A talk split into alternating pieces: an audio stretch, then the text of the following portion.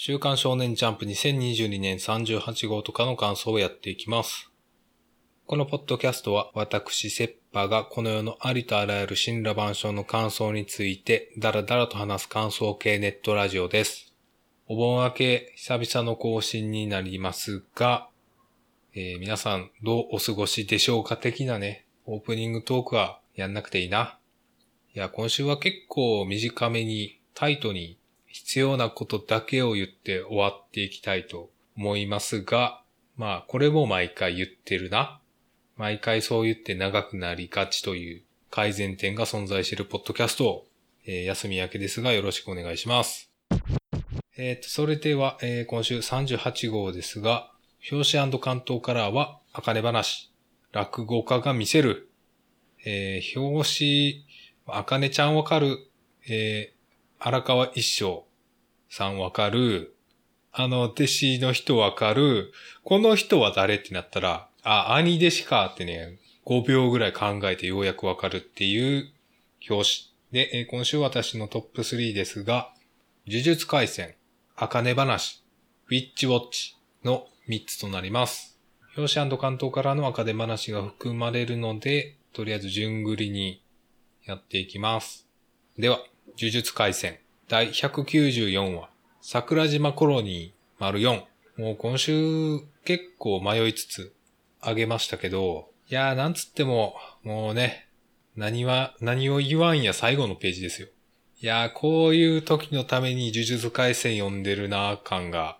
ひしひしとあったね、今週は。まあ、カモくん頑張ってるのは結構良かったんですけど、お、頑張ってるなと思ったら、なんかカモくんが無限列車編みたいなことを言い出して、命を燃やせとか言い出したと思ったら、なんかカッパとおっさんでできたなっていう、しかも二人とも泣いてるっていう。いやー、こういうのを求めてたっていうのがね、ビシバシだったな、今週は。いや、やっぱ他の人もおるんやな、やし、やっぱちょっと面白方向に寄せていくんやなっっていうのが、いや、めちゃめちゃいいなカッパとなんか刀鍛冶的な人かな二人とも泣いてるのはもう本当によくわかんないですけど、ここめちゃくちゃ良かったんですよね、朝。すげえテンション上がったなで、まあ、高場さんとかね、いろいろ思い出すんですけど、え個人的には、ゴールデンカムイの展開をそこそこ思い出すところありますね。私、ゴールデンカムイの好きなところって、展開をきっちり作っていくというか、か面白さの波状攻撃みたいな展開を、まあ、うまいことよくやるんですけど、なんか今週はそれに近いものがありますね。割とシリアスなだけじゃなくて、ね、こう、パッと見の面白さみたいなところを突っ込んでくるのって、呪術回戦にもよくあるんですけど、今週はそれが顕著に出たねっていう感じですげえ良かったっすね。でも期待しかないよなっていうか、まあ、はかり先輩の術式が ふざけてたっていうか、あの領域展開がふざけ倒してたとか、高場とか、まいろいろあるわけですけど、いや今週のこの二人の登場で、ここの桜島コロニーどうあがいても面白いっていうのが確定されてしまったんで、やっぱ面白いな呪術回戦はって思わせてくれて非常に良かったですね。で、まあ、と細かいとこ言うと、1ページ目？直哉さんがなんか、割と普遍的なこと言ってんなというか、これあの、ナナミンが、コンビニのパンがすぐなくなってみたいなそういう話とかしてるのと似てて、なんか急になんか普遍的なこと言い出すっていうのは、芥見先生あるなって思いながら、でもこれ言ってんのこいつやしなーっていうね、そういう相反する気持ちもありつつ、いやーやっぱ、やっぱ嫌なやつやな。そして、えー、カモくんが頑張ってるのと、カモくんに感情移入させるこの階層。いやー、これ当主のあれはどうなったんすかね新しい当主の人が現れたって言ったら、それは誰っていうね、長宗がみたいな話ありますけど、呪霊、受肉した呪霊も人としてというか、そこ当主として扱えるんかよくわからんけどねっていう。いや、まあ今週この最後の面白だけじゃなくて、この直屋さんの意味深コメントとか、アクションが面白い中にも、カモくんのちょっと過去を思わせる回想を入れたりとか、やっぱね、全部面白いよね。で、命を燃やせやろ？いや、良すぎるな。今週はもう、一強というところでしたね。個人的には。はい。侵入プレイヤー、万来。万来しすぎ。以上。えー、では次、あかね話。第26席。来ていい場所。関東カラーも良い。あんまり関東カラーというか、あかね話のこの、キャラクターの髪色ってあんまり印象に残ってないから、あ、こういう髪の色なんやなって思うことがしばしばある。今週のあかね話ですが、いや、良かったっすね。あの、話の落としどころが、個人的には良かったです。まあ、この、ジュゲムジュゲム5校のすり切れうんぬんかんぬんは、あんまり、ジュゲムエアップなんで、ほんまにこのジュゲムの面白さを知らないまま話すんですが、まあ、今週こう、会ってからの、ここの、一生さんのコメントが多分全てだと思うんですよ。ここを閉じったらもう全てが瓦解するようなところなんですけど、そこをね、いや、100点超える描写持ってきたなっていうか、そこのセリフいや、ここ、今まで結構この、あかね話に対してちょっと安定しすぎというか、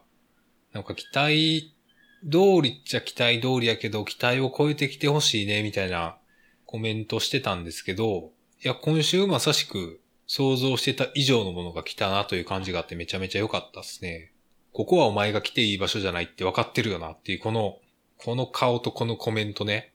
まあ、あかねちゃんが優勝するのは規定路線というか、まあ予定調和的なんで、まあ、それはそれでいいんですけど、まあ、そこでこの荒川さんが何を言うか、一生師匠が何を言うか。いや、もうここを抑えてたらもうだいぶ言うことないっすね。で、あと、からしさんと、あと女性の方、名前うろ、覚えのこのリアクションとか、まあ、わかるやつはわかってるというか、やっぱこの大会はなんか色物というか、純粋な落語家、話家じゃない人を評価するみたいな場所。それこそ、更新育成みたいなお題目があったところに、このガチの、ガチのあかねちゃんが来てしまったことに対して、ここはお前が来る場所じゃないっていうのもあるし、ね、破門された一件を込みで、お前ここに来てんちゃうやろっていう、まあ、いくつかの意味が読み取れるっていうのもいいし、っていうね。で、今週良かったんですけど、まあ来週もね、割と大事というか、今週と来週セットで、この茜話の骨となるような輪になるんじゃないかなという感じがしてま、してます。いや、これはね、庵野秀明もコメントを寄せる 庵野秀明さんがコメントを寄せる意味はあんまりよくわかんないですけどね。まあ、それも納得の感じに来週は多分なるんじゃないかな。よかったです。老人ホーム編、唐く杯開幕まで収録、コミックス第2巻は絶好調発売中。ちょっと老人ホーム編は何だったのかあんまり記憶にないんで、こうやって書かれると何だったっけなーってなるな。はい。以上。では、三つ目。ウィッチウォッチ。いや、ウィッチウォッチは今週一番笑ったな。好きですね、今週ウィッチウォッチは。74。ジキルの音聞き訪問。いや、今週ね、まさかそこの生徒会と、この家族のメンバーというか、キャラが実は被ってるっていう、斜め上すぎるね、そのネタをやっててすごいなって思ったな。誰も気づいてなかったというか、そこの類似点をちゃんと踏まえた上で、ね、いろいろ展開してるっていうのすごいし、このアンジャッシュネタも素直に面白くて感心しました。まあ言われてみればそうなんだけども、まあ部分、部分は似てるな。あの、部分部分は似てるんだけども、相対的にはだいぶ違うっていう。いや、これは素直に面白いないやー、いいな。ここのハンドベルのところとかも良い。まあ、これは特にね、私が言うまでもなく普通に面白いネタなんで、これはだいぶ評判がいいんじゃなかろうかと思いますね。破壊衝動を秘めたインテリメガネ。いやー、二つなダサ。二つなダセー。というところで、えー、3作品は以上です。次は辞典もあるんですけど、まあ、辞典を上げるだけ上げるか。上げるだけ上げて、えー、言いたいやつコメントしていきます。ちなみに辞典は、僕のヒーローアカデミア、ピピピ、ピピピ、アンデッド・アンラックの3つです。まあ、いつものメンツという感じですね。では、まあ、連載順から順に漁っていきますが、ワンピースは、まあ、こんな感じで終幕ってちゃんとやってたんやな、というか、やってたっけって思いながら読みまして、まあ、特に言うことはあんまりない。で、青の箱、連載順上やな。シャープ65、そこじゃない。まあ、青の箱、実は青の箱全巻買ったんですけど、全巻買った上でコメントしようかなと思ってたんですが、夏休み中に一冊も読んでないので、えー、来週は多分全巻読んだ上でのコメントになるかと思いますが、まあ、今週はいつも通りのコメントをしますよ、というところで、まあ今週なんか大輝くんが茶化されるのは嫌だからみたいなのを、まあ、言ってるんですけど、で言ってて、で、それに対して蝶のひなさんが割とそこをフォローしていくというか、いや、ここだいぶ蝶のひなさんのなんか前世というか、良さに救われてるなっていうのが、まあちょっと気になったというか、まあいい人すぎるな。善人すぎるな。いや、やっぱ蝶のひなさんに救われてるところだいぶあるよなって思いつつ、なんか二人だけでプチ打ち上げするって何というか、片付けとかいろいろあるというか、ん？そこはん？ってちょっとなった上で、えー、俺は今のひなとの関係って曖昧でって、曖昧？曖昧だと思ってるんですかっていうか、曖昧にしてるのは誰っていうのと、で、最終的には、俺が好きなのは千夏先輩だよっていう、いうことは曖昧じゃなくないっていうか、曖昧にしてるのは誰ですかっていうところにやっぱり立ち戻ってしまうっていう、ここなんか原稿不一致というか、え、2ページ目前に君は何つったって、ね、私はちょっと思ってしまうんですけど、で、その後の、千夏先輩100%って感じだけど、そこに蝶野さんへの気持ちが3割くらい上乗せされることもあるんじゃないかと思ってっていう、ここのコメントじゃない。ここのセリフ、全然意味わからんなっていうか、ん？何を言ってるんか全然わからないんですよね。千夏先輩100%のところに、蝶野さんの気持ちが3割くらい上乗せされること。ん？どういうこと？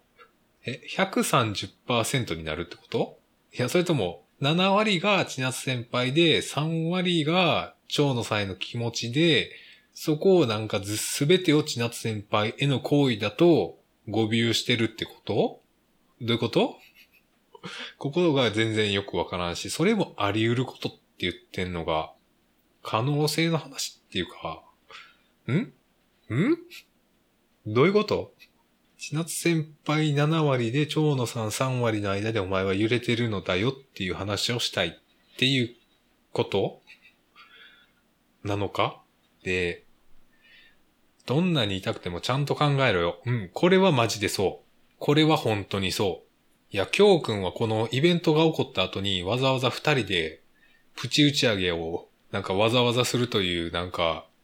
この話をするためだけに焼きそば買ってきたんやな、みたいなところはあるんですけど、で、そっからちゃんと考えろよ。もう常にね、青の箱は大輝くんが常にちゃんと考えるべきっていう、その一点においては、かなり最適なコメントをしてるな、京くんは。で、100%コーヒーと3割のミルク。あの、これ100%のコーヒーに3割のミルク入れたら絶対溢れると思うんですけどっていう、つまり溢れるってこと？でも溢れてないし、飲むし、ん？これは何を意味してるんですか ?130% になってるような。100%コーヒー。いやでも、ん ?10 対3。10対3のミルクコーヒーが美味しい。ん？何を意味してるんや？これは、これなんか高尚なメタファー。それとも、青の箱というのは100%コーヒーに3割のミルクを入れたようなことを楽しむ漫画であるということのメタファー？いや、メタファーではない。それはメタファーではない。いや、わからんな。こんなに混ざり合うかよ。うーん、よくわからん。雨降ってる雨降ってんな。なんか音が入ってるかもしれないです。青の箱をさらっていきましたが、基本的には、うん、うん、うん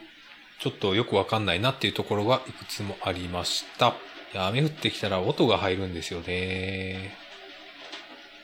早めに終わろうかな。この音ね、消せないんですよね。多分入ってると思うけど。じゃあ、パパッと終わるかな、今週は。もう一番言いたかった青の箱言えたから、もうだいぶね、もう取れ高が高いから、いいんですけど、あと、まあ面白かったやつ言うとね、もうヒロアカ逃げ上手、坂本デイズ、高校生家族面白いねっていうね。あと今週の読み切りですが、えー、明日明の棚心。小林おむすけ先生のゆるっと除霊読み切りセンターから47ページ載ってまして、いや、これ良かったですね。小林おむすけ先生、えっ、ー、と、前にも読み切り載ってたことがあって、ああ、これ、読んだけど、読んだっていうか、朝タイトルを確認したんだけど、ちょっと忘れちゃったな。えっ、ー、と、ちょっと SF 気味な作品だった記憶がありますけど、合ってる？合ってるか？タイトルね、タイトルさっき確認したんですけど、もうこんなとこ編集で切ったらいいんやけどな。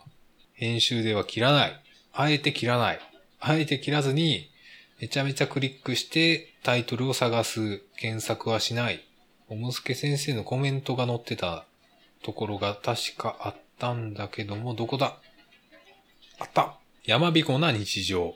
あ、手塚賞の準入選作ですね。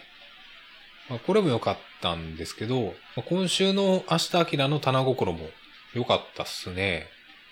うん。まあ、どこがというと割と難しいというか。いや、やっぱ絵柄の良さこのほんわかしたというか、キャラクター自体はなんかかっちりしてなくて、で、背景がね、結構いいんですよね。うん。背景込みで世界観できてるなって思うし、なんかキャラクターの動きとかも違和感ないし、ね、最後に明かされる主人公の秘密とかも、お、いいなって思えるし、すげえいい読み切りやなって思いながら読みました。まあ、心霊物みたいなやつってあんまり新鮮味はないというか、まあ、そこで勝負してるわけじゃないし、っていうね、その辺もちゃんとできてるなって思いました。はい。えーと、次。えー、ピピピピピピも良かったです。あの、ちゃんと読まないと、っていうか、ちょっと話が入り乱れというか、あの、あの、ぐにゃるっていうワードをなんか、一般語彙にしてるけど、めっちゃぐにゃるぐにゃる言うてんなーっていうところは思いつつ、ここのメロリさんの、この言動すごいなっていうか、いやーなんかすごいなーと思いながら読みました。で、えー、あと挙げるとすると、すごいスマホ、第15話、剥奪ペナルティ。スゴスマなんか、やっぱりそういう話というか、デスゲームものにするんやなーって、15話にして思ってしまうというか、やっぱりあれですかね、デスノートみたいな知能戦をしたかったというか、まあそうするつもりの14話で、今週からはもうデスゲーム感もりもりでいきますみたいな感じなんのかなみたいな。で、モーラ君が殺されたっていう、まあ、展開なんですけど、なんかモーラ君殺されて、まあ、主人公の Q 君が取り乱してるんですけど、なんかそこまでか、みたいな。な、あんまり、ここ、Q 君のこの言動に、なんかうまいことリンクすることができてなくて、なんか過度な、過度なドラマというか、そんな感じがちょっとしますね。絵力はあるんですけど、なんか絵力ありすぎてちょっと冷めてしまうみたいな感じもややあるな。いや、結構なんかゲームが変わったというか、サッカーしてたと思ったら野球し始めたみたいな感じもありますけど、うん。これちゃんとハンドリングしていってねっていう希望やな、があります。はい。で、えっ、ー、と、地球の子ドローンドロロン、エイリアンズエリア。いや、ここのね、えー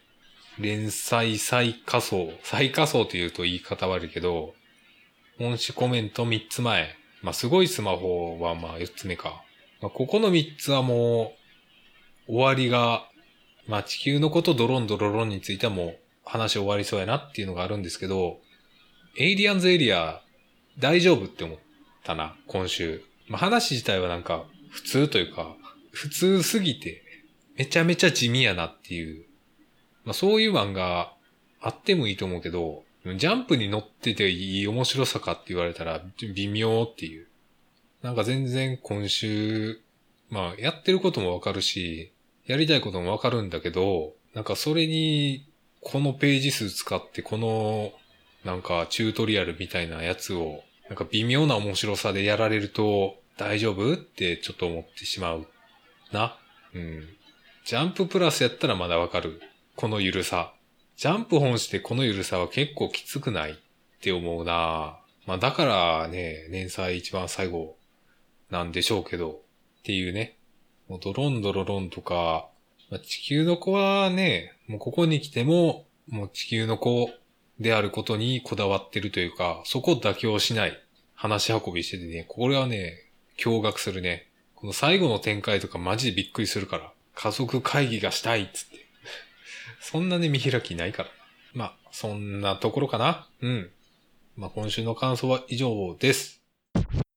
では、えー、最後に予告を読みましょう。報酬、超最高の読み応え。事後、予測不能興奮不可避。天井知らずな結果発表。アンデッドアンラックの重大発表ありの表紙関東カラーです。で、えー、あと、マッシュル、ウィッチウォッチ、坂本デイズ、ワンピースがありまして、サモン君はサモナーの沼俊先生のセンターから33ページ読み切り、お稲荷が載るそうです。アンデラは結構アニメ化あるんじゃないかという、もっぱらの噂がインターネットをしばらく駆け巡ってますけど、まあ重大発表つったら大体アニメ化かな。まあ、ここのところ結構ジャンプ漫画アニメ化発表続いてますけど、十分あり得るんじゃないかなと思います。あとなんかちょっと気になったんですけど、ウィッチウォッチ、ウィッチウォッチなんかキャラの絵変じゃない？あれ？モイちゃんそんな顔してたっけ？なんか変じゃない？モイちゃんなんか3歳ぐらい若返ってない？めちゃめちゃ少年感出てるけど、大丈夫？大丈夫か？ん？私の目が悪いだけか？なんか明らかにモイちゃんがめっちゃ若返ってるけど。あ、魔法で小さくなってみたら大変なことに。ああ。ちゃんと小さくなってる。すごいすごい。ああ、そういうことね。オッケーオッケー。えー、次号39号は8月29日発売です。では、今週感想以上です。今週のおすすめ。今週のおすすめね。あんまり何も考えてないんですけど、えー、今週のおすすめ。一応、盆休みの間に映画6本ぐらい見たんですけど、あんまりおすすめするもんはないかな。今週はおすすめはないな。今週はおすすめなしでお願いします。では、以上で今週の感想を終わりたいと思います。皆様のジャンプの感想や、えー、ご意見ご感想、おすすめ漫画等ありましたら、えー、マシュマロまでお願いします。ツイッターもやっております。それでは最後までお聴きいただきありがとうございました。さようなら。